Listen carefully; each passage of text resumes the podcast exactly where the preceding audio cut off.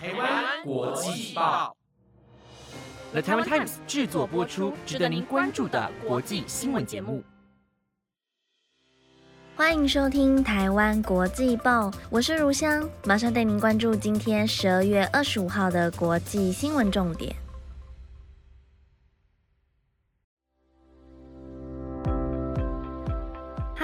各位听众朋友们，晚安！今天是圣诞节，赶快先来祝大家圣诞快乐，Merry Christmas！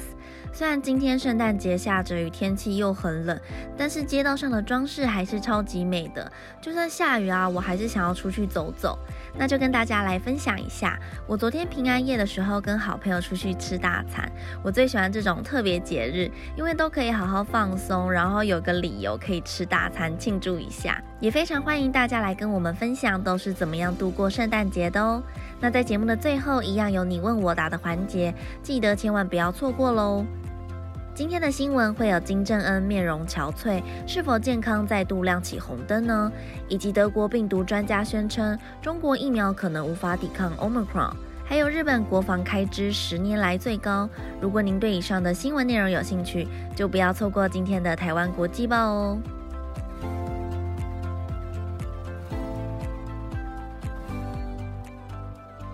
新闻首先带大家关注全球疫情。最近 Omicron 肆虐全球，让不少国家加强防疫。其中，德国政府防疫小组顾问德罗斯登更是宣称，中国疫苗对抗 Omicron 的效果非常差。危险的是，这不只是对中国产生威胁，对全球的经济而言，也才是真正的风险以及最大的担忧。而这位德国病毒权威德罗斯登的一句话，就能够让全世界更加关注中国疫苗相关问题的原因，在于他曾是2003年爆发 SARS 的共同发现者。之一，他还领导团队共同研发出 COVID-19 的快速检测试剂，可以说是领先各国的权威专家。而德罗斯登在专访中提到，根据香港大学和中文大学医学院的最新研究，施打三剂的中国科兴疫苗没有足够的抗体水准，可以对抗 Omicron 变异株，因此非常担忧，当 Omicron 入侵中国后会有多大的影响。他也强调，现在疫情由 Omicron 主宰，目前还没有办法确定感染后的病情是不是会比较轻微，所以接种第三剂疫苗的确能够大大降低和感染风险。但其实想要更好的控制疫情，戴口罩还是最优先的选择。另外，德罗斯登也被问到，德国是否还会要再次的封城？他表示，必须等待目前管制的成效出来，才能够进一步的分析与规划。如果防疫效果不理想，可能还会考虑缩紧管制，像是只让有接种过加强剂疫苗的民众自由外出。不过，目前全球共同努力对抗疫情之余，世界卫生组织 WHO 还在努力查明 COVID-19 的起源，其中就是指派德罗斯登在十月时负责这项任务。而德罗斯登说，根据可靠的线索显示，得知病毒很可能来自皮草动物，并且这个病毒非常不可能由实验室人造出来，因此强烈推断与中国所饲养的皮草动物有一定的关联性。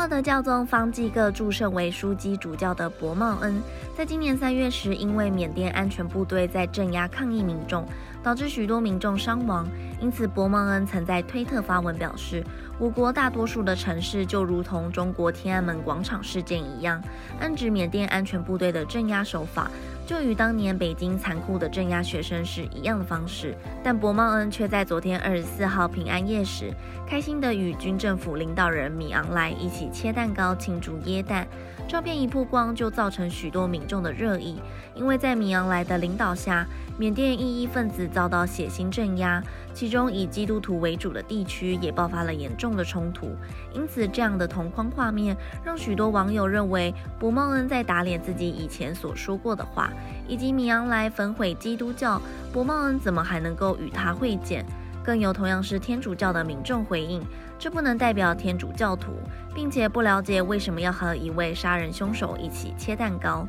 而根据缅甸环球星光报的报道，昨天博茂恩与米昂莱会见，还一起听了耶诞颂歌，并且谈论了和平与繁荣事务。除了博茂恩上传的合照外，官方媒体还附上了一张照片，是米昂莱捐献大约新台币三十一万元。不过，缅甸的民变一直以来都非常严重，经常爆发血腥冲突，而在增加这起会见风波，也让不少民众议论纷纷。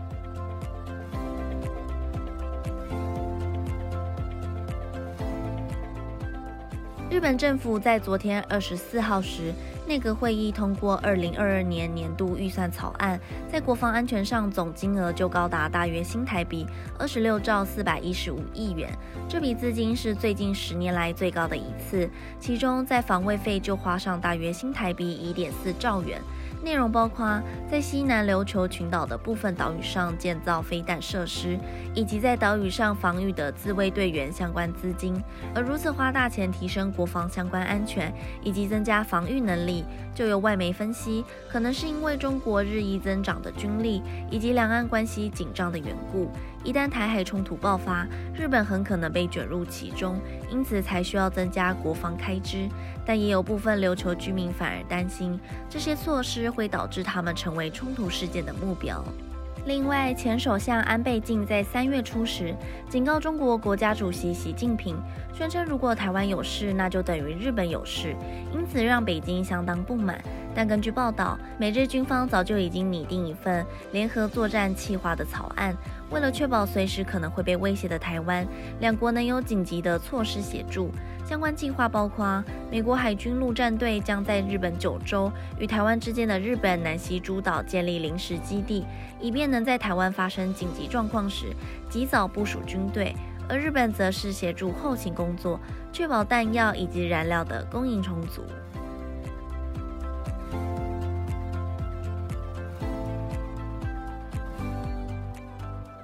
十七岁的北韩领导人金正恩之前传出身体状况出问题的传闻，还传出重要典礼皆以替身出席，更是让外界讨论金正恩的健康状况。而在最近十七号时，金正恩前往平壤锦绣山太阳宫出席父亲金正日逝世十周年悼念仪式。在镜头前的他看起来面容憔悴，皮肤暗淡无光，也能看出肤质变差许多，皱纹也明显变多。与一个月前相比，感觉起来明显衰老非常多，让健康恶化等传闻再次引起热议。而有消息指出，金正恩面容会如此疲惫，据说是因为将心力都花在女明星身上。其中这位女明星是北韩知名女歌手金玉珠。根据报道指出，金玉珠毫无疑问是现今北韩演艺界中地位最高的艺人，原因是因为她不但担任党高层，更是受到金正恩的宠爱于一身。在六月一场党中央高层的演出中，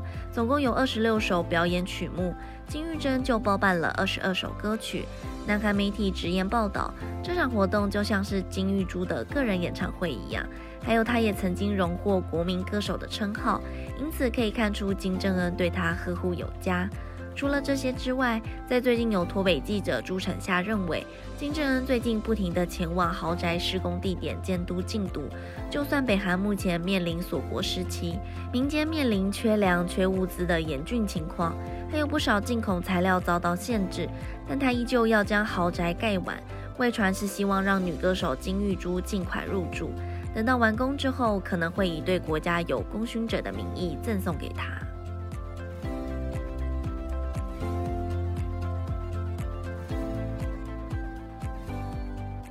新闻的最后，带大家了解太空奥秘。登陆月球一直以来都受到许多人的关注，大家对于月球的不了解，因此想更深入探索其中的秘密。而在最近，美国太空总署 NASA 有了新的计划，为了要测试人类能不能在火星上生存。所以要招募两名探险家前往地球最后净土的南极，并且在无机械动力辅助下徒步行走四千公里。其中的身体状况以及环境状况能够有效地对未来太空行动提供极大的帮助。最终的探险家是由五十七岁的贾斯汀以及三十四岁的杰米通过选拔，两人都有南极的冒险活动经验，前两人都有其他丰富的探险经历。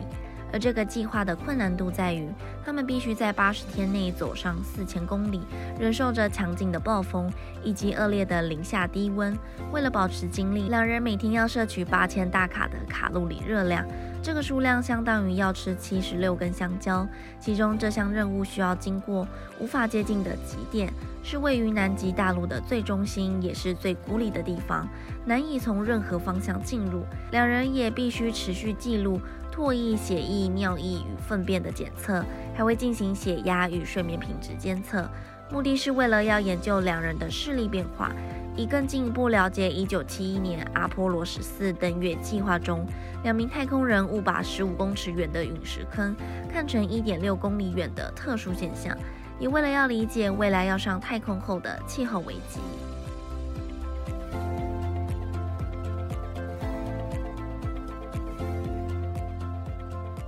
以上是今天的台湾国际报。本节目内容由了台湾 Times 制作播出，感谢您今晚的收听。那我们赶快进入你问我答的环节吧。第一个问题是收过什么最喜欢的椰蛋礼物？这题让我回想到以前和一群朋友们玩椰蛋交换礼物，当时我抽到一个很贵的美妆蛋，而且那时候我正在练习化妆，所以真的超级开心。怕有些听众朋友不知道美妆蛋是什么，就稍微来解释一下好了。是一个化妆的辅助用品，是一个海绵，然后外形长得很像一颗蛋，所以才叫做美妆蛋。那第二个问题呢，是我喜欢吃什么？这个问题真的超难回答的，因为我基本上什么都爱吃。如果真的一定要说一个的话，那应该就是甜食，像是甜点、蛋糕啊，或是巧克力这类的，我都超级喜欢。好啦，那今天的你问我答就先到这边喽。在节目的最后，祝大家圣诞节快乐，有个美好的圣诞夜晚。我是如香，我们下礼拜六再见喽，拜拜。